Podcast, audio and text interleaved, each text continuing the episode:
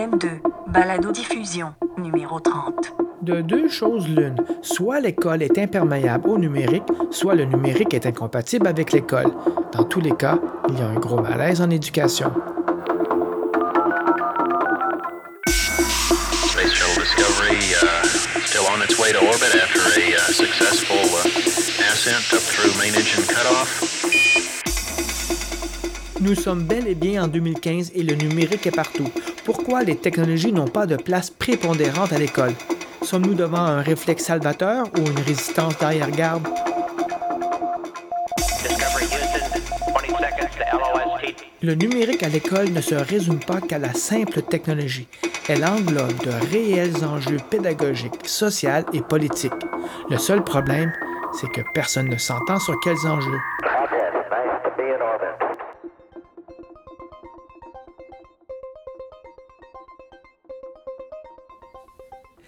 Bonjour, bienvenue dans ce nouvel épisode. C'est la rentrée scolaire et comme à chaque année, j'aime bien me pencher sur la place de la technologie dans l'éducation.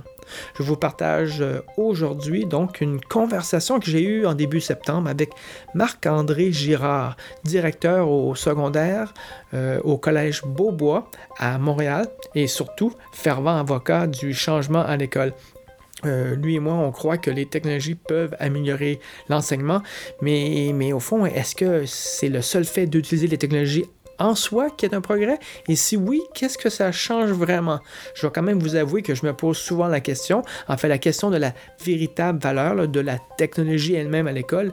Euh, pas que je ne crois pas à la technologie, mais, au contraire, c'est que euh, lorsqu'on fait intervenir la technologie, on soulève aussi de nouveaux enjeux. hein. On ne fait pas juste que résoudre des problèmes, hein, on peut aussi en créer, ou en fait plutôt, ce que je dirais, c'est que, euh, que, que le numérique est un révélateur de tensions qui existent déjà dans le monde de l'éducation. Il ne serait-ce que pour ça, c'est une bonne idée de- de- d'en discuter. J'ai quand même la firme conviction, effectivement, qu'en- qu'en- qu'encore une fois, que le, numérique révèle des enjeux beaucoup plus profonds et que le numérique, au fond, n'est là que, que- pour dévoiler au grand jour, euh, ou en fait que mettre devant, en tout cas sur la scène, des questions existentielles qu'on cherche toujours à résoudre, des questions du genre qu'est-ce qu'on veut vraiment transmettre à l'école? Je m'appelle Martin Lessard, bienvenue dans la balado M2 sur les mutations numériques au carré. Alors les filles, la question aujourd'hui c'est que pensez-vous de l'école? C'est nul, les cours d'espagnol. Ouais, hein. les cours d'espagnol, c'est fun. Qu'est-ce que vous aimez alors à l'école? Euh, les, les, Les récrés, cours d'art dramatique, les cours d'art plastique. les cours d'éducation physique. Qu'est-ce que, qu'est-ce que vous aimez pas alors? Euh, les dictées. Moi, j'aime Les courses, l'espagnol. l'espagnol. Qu'est-ce que vous apprenez à l'école? Tout. Des affaires qui servent à rien. Les maths, parce que c'est- Il y a comme... Puis grammaire. Tout, tout ce qui est utile, sauf en espagnol. En espagnol, il nous raconte sa vie, puis c'est tout. Ouais. Exactement. Je ne sais pas ce que ce prof d'espagnol leur a fait cette semaine-là, mais ça ne leur a franchement pas plu. Les jeunes s'amusent souvent à dénigrer l'école, peut-être par mimétisme, on a tous fait ça. Mais je ne sais pas pour vous, mais moi, mes enfants, à la maison, sur les réseaux et sur, les tablettes, je ne les entends jamais dénigrer le numérique. Je sais qu'ils apprennent plein de choses sur YouTube et sur le web, mais mes enfants ne se plaignent pas que l'iPad n'est pas intéressant, comme ce prof d'espagnol, ou alors qu'ils sont obligés de passer trop de temps devant les écrans. En fait, c'est plutôt moi qui me plains qu'ils passent trop de temps devant les écrans. Et pourtant, ils ne regardent pas n'importe quoi. Ils regardent des chaînes YouTube auxquelles ils sont abonnés, des chaînes de science ou de do-it-yourself. Ils apprennent des choses. C'est pas étonnant que la tablette ait été prise comme un exemple d'un succès de l'entrée de la technologie dans les classes. Mais pourtant, pour Marc-André Girard, ce n'est là qu'un aspect mineur du succès de la technologie dans l'enseignement.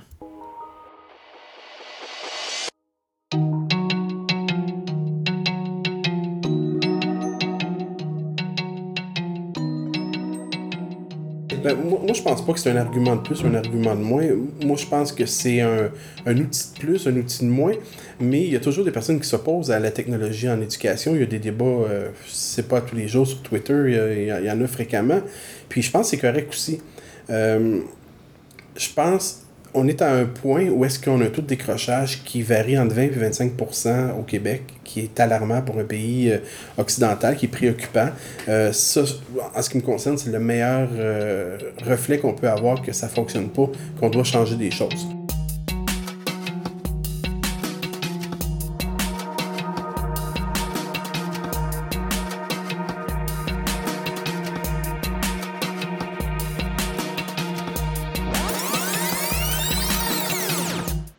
Ben, à l'origine, moi, je suis un, un prof d'univers social. Euh, J'ai une maîtrise en didactique de l'histoire, donc euh, en perfectionnement de l'enseignement en, histoire. Et puis, euh, tranquillement, je me suis dirigé en direction. donc, j'ai complété une deuxième maîtrise en, en gestion de l'éducation. Puis, dans cette maîtrise-là, je me suis spécialisé au niveau de la gestion du changement en milieu scolaire. Marc-André Girard est aussi l'auteur du livre Le changement en milieu scolaire québécois.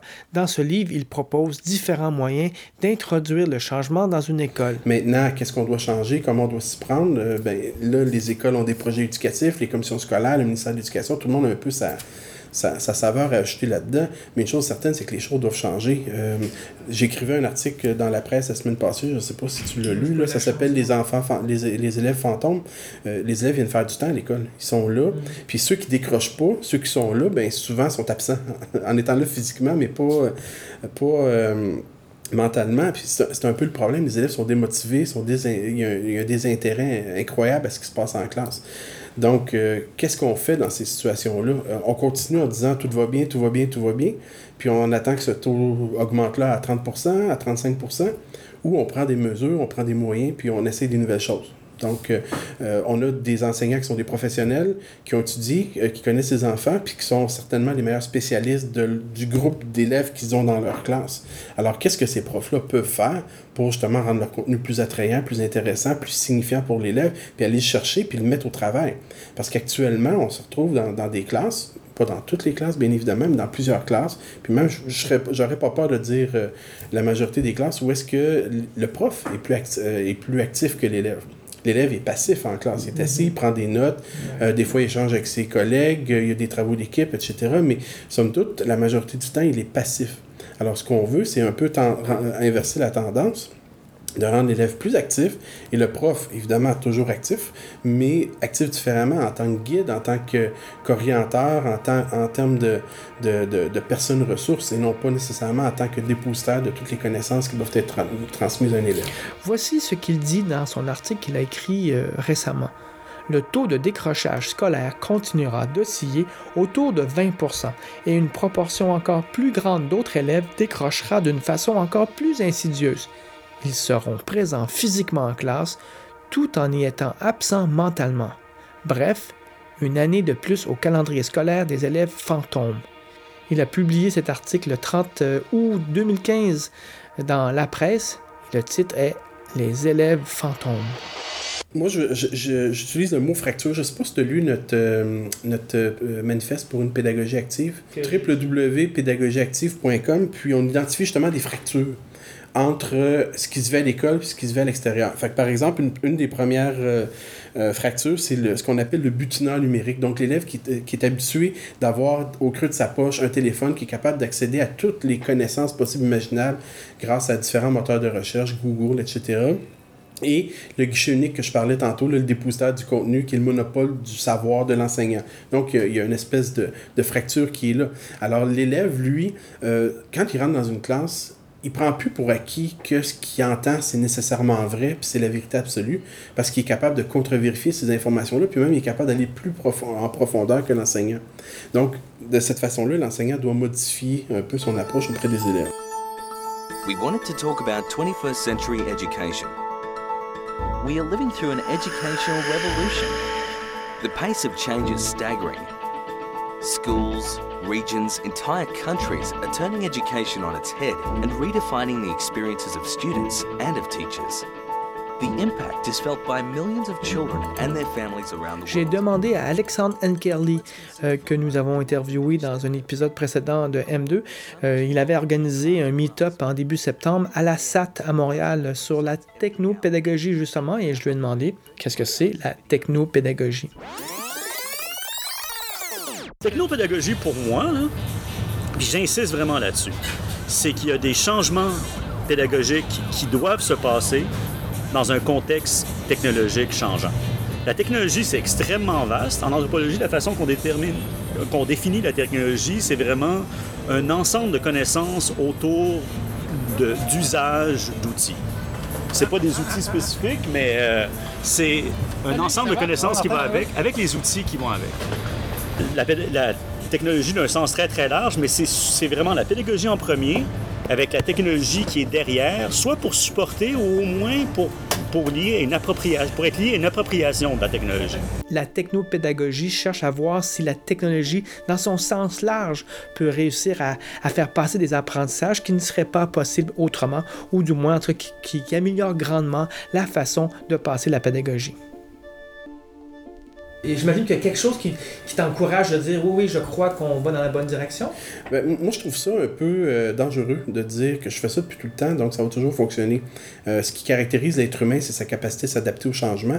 Ça a toujours été comme ça. Si on s'était toujours borné à se satisfaire, comme Henry Ford disait, si j'avais demandé au, euh, au monde qu'est-ce qu'ils veulent, il m'aurait demandé des chevaux plus rapides. Il n'aurait pas demandé un moteur à, va- un moteur, euh, moteur à Explosion. une explosion, exactement. On va dire un moteur à réaction, mais un moteur à explosion. Alors, c'est sûr, certain que tu sais, on parle souvent de nivellement par le bas, mais ça, pour moi, cet argumentaire-là, c'est du nivellement par le bas. Dire, bon, on l'a toujours fait comme ça, ça a toujours fonctionné, on se questionne pas. Ce qui est contraire à une démarche de, de, de, de, de réflexion professionnelle, de remise en question de sa propre démarche, de formation continue. Euh, moi, je pense qu'au contraire, il faut toujours se questionner qu'est-ce que je peux faire de mieux, qu'est-ce que je peux faire de mieux, comment je peux être meilleur. Puis même si je suis certain que la très forte majorité des enseignants au Québec sont, sont très très bons, mais je suis autant certain que chacun de ces enseignants-là peut être meilleur. Puis ça, c'est vrai pour les directeurs, c'est vrai pour les techniciens euh, à la vie scolaire, c'est vrai pour, euh, pour tout le monde. Alors, si on, aspirait à, faire quelque chose, de, à s'améliorer collectivement, je pense que le milieu de l'éducation serait probablement meilleur. Au niveau des, euh, des, autres obstacles qu'on a, ben on a, on a justement une espèce de dialectique entre des, des recherches euh, scientifiques qui se contredisent. Euh, donc, par exemple, il y a des personnes qui disent euh, des recherches qui démontrent que les, les, les, technologies changent absolument rien ou euh, que les, euh, les nouvelles pédagogies sont pas fondées, entre autres la classe inversée qui est contestée. Il y a des recherches qui démontrent le contraire, qui commencent à démontrer le contraire. Puis ça, ça me fait rire parce que toute la classe inversée a commencé à être popularisée il y a sept ans environ, depuis à peu près 2007. Euh, pour faire des recherches scientifiques, ça prend du temps. Euh, c'est un peu évident qu'il n'y a pas de recherche qui existe, qui, soit, qui démontre hors de tout doute, puis qu'il n'y a pas de méta-analyse universitaire qui, qui démontre ça, c'est, évident. Euh, donc, dire que ça ne marche pas parce qu'il n'y a pas de recherche qui le montre, je trouve ça un peu fallacieux comme argument. Et puis, si on se bombe toujours à, à faire ce qui fonctionne, mais on on changera jamais. Tu sais, je veux dire, on tourne en rond, on, on fait toujours cette, cette, cette, euh, cette, euh, on avance toujours de cette façon-là. Euh, donc ça, c'est pour moi, c'est deux, euh, deux arguments pa- particuliers. Puis troisièmement, ce qui est, ce qui ce qui est important aussi, c'est que les enseignants n'ont pas appris à utiliser les technologies beaucoup à l'université. Si on regarde les cursus à l'université, les cours de technologie sont minimes. Ça se retrouve euh, des fois même dans une partie d'un cours de didactique ou de pédagogie. Il n'y a rien de... de de, de- d'évoluer ou de, de probant dans la, formation universitaire qui encourage les enseignants justement à utiliser ça. Alors, euh, pour toutes ces raisons-là, quand on se retrouve dans un milieu, ben, tout est là pour que justement on ait des inquiétudes pour aller un petit peu plus loin, puis explorer davantage la, part technologique en pédagogie. Le changement ne risque pas de survenir en effet si les futurs enseignants ne connaissent pas la technologie. Et par connaître la technologie, on ne dit pas de posséder un iPad ou savoir comment poster sur Facebook. Il faut avoir expérimenté de première main la, puissance que procurent les nouveaux outils pour favoriser l'auto-formation et la collaboration. L'auto-formation et la collaboration sont réellement des aspects que la technologie a réussi à augmenter. Et j'ai fini par comprendre, à force de donner des cours et des formations sur l'émergence des nouvelles technologies, que le problème ne se situe pas nécessairement sur l'apprentissage des maniements de l'outil, mais sur la culture qui l'accompagne. Cette culture de l'auto-formation et de la collaboration, malheureusement, ne s'acquiert pas facilement. Et même on est en droit de se demander si euh, elle n'est pas en fait euh, peu adaptée pour bien du monde. Il faut se rendre à l'évidence que c'est vraiment pas tout le monde qui est capable d'être, comme on dit, acteur de son propre apprentissage, car souvent, c'est le contexte qui ne s'y prête pas. La technologie induit des possibles qui peuvent paraître euh, peu souhaitables dans certaines circonstances, des circonstances qui restent encore à éclaircir. Souvent, le monde pense qu'on est pro-technologie, fait qu'on veut faire de la technologie dans tout, tu comprends? Ou on est anti-technologie, mais on va en faire dans rien. Il y a toujours un équilibre entre les deux. Puis moi, en tout cas, j'ose croire que je suis... J'essaie d'être le plus équilibré possible, mais... euh, je pense que euh, c'est important de, pouvoir euh, situer l'importance de, la technologie dans des activités particulières. Puis des fois, je pense que c'est très bien que dans ces activités-là, il n'y a pas de place pour la technologie, qu'on fasse d'autres choses. Et le, magistrat va toujours avoir sa place dans une classe. Mais je pense pas qu'il faut que ça soit toujours magistral. Et il ne faut pas que ce soit toujours technologique non plus. Euh, je pense pas que l'élève doit toujours interagir avec son écran, puis je pense pas que l'élève doit toujours euh, être passif devant un tableau ouvert, par exemple.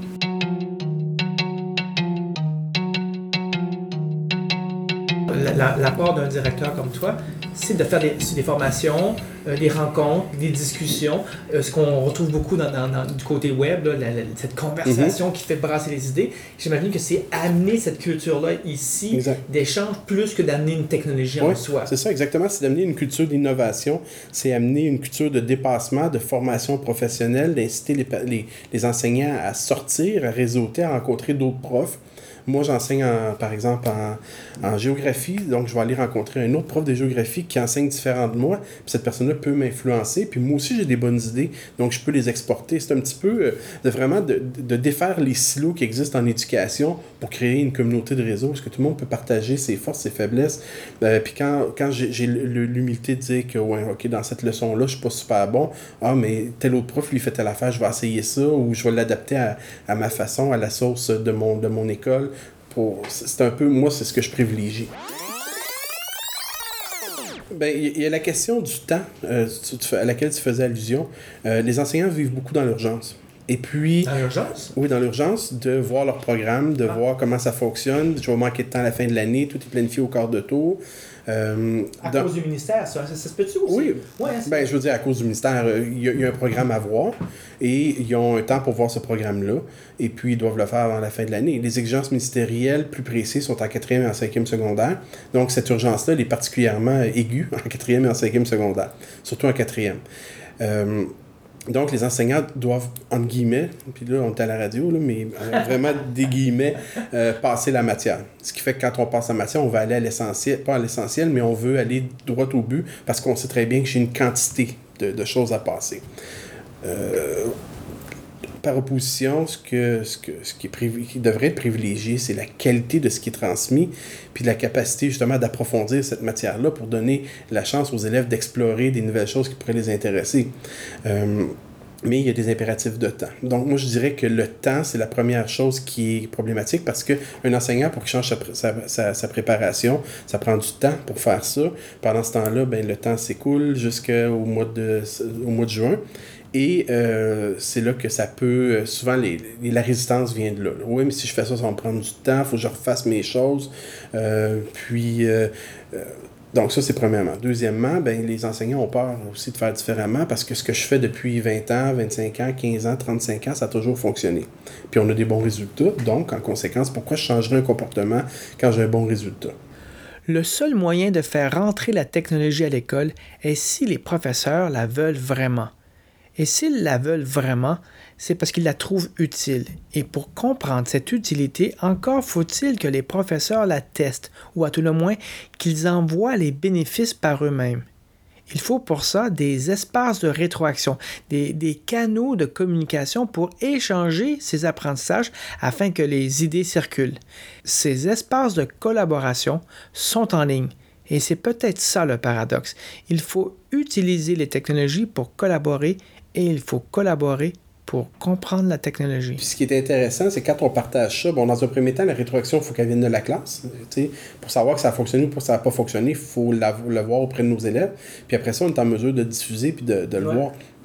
Puis, euh, ces, euh, ces, ces espaces de rétroaction-là, mais ils sont infinis. Ça peut être sur Twitter. Il y a un site qui s'appelle moijepartage.org où est-ce que c'est plusieurs enseignants qui s'inscrivent là, puis qui disent, bon, moi j'enseigne telle matière à tel niveau, etc.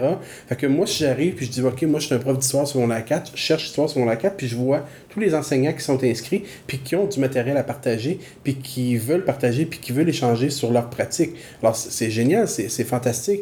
Il y a des soupers pédagogiques presque parfaits, peut-être tu as déjà entendu parler.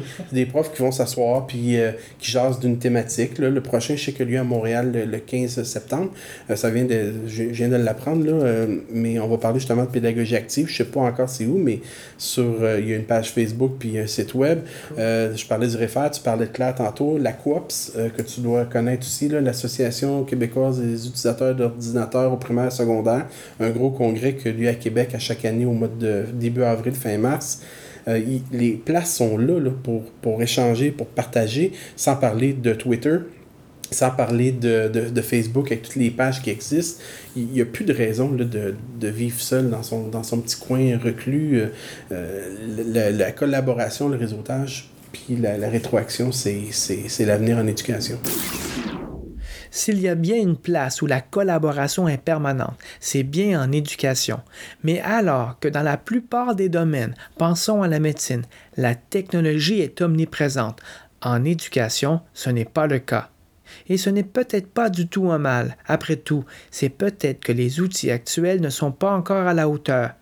Mais, comme vous le savez, le numérique cherche toujours à s'insérer dans tous les aspects de nos vies, d'une façon ou d'une autre, à un moment donné ou un autre. Alors pour moi, je trouve que ce calme semble indiquer que l'attaque se prépare, que, que cette absence est un indice que c'est peut-être l'endroit où aura lieu la prochaine grande conversion numérique.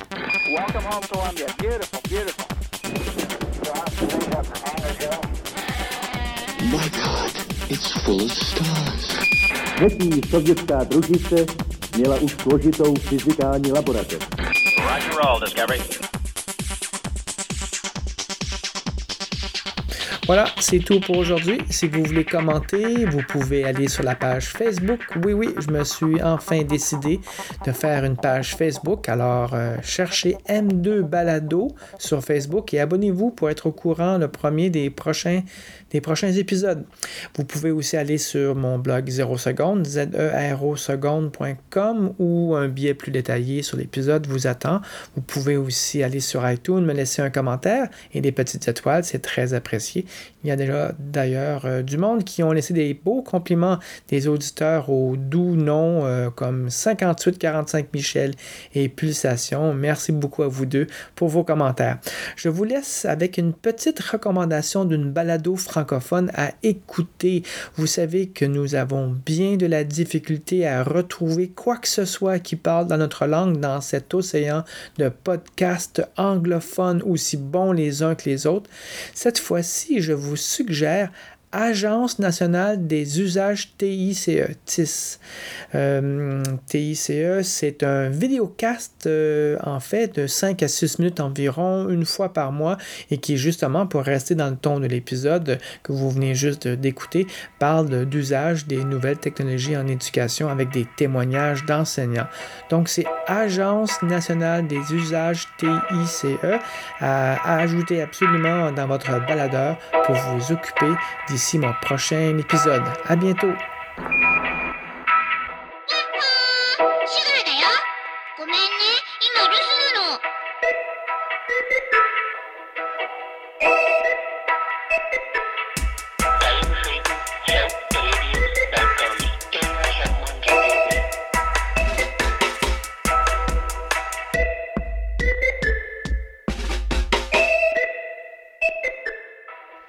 Qu'avons-nous appris en effet à considérer le monde de la perception Nous avons appris que dans ce monde, il est impossible de séparer les choses et leur manière d'apparaître.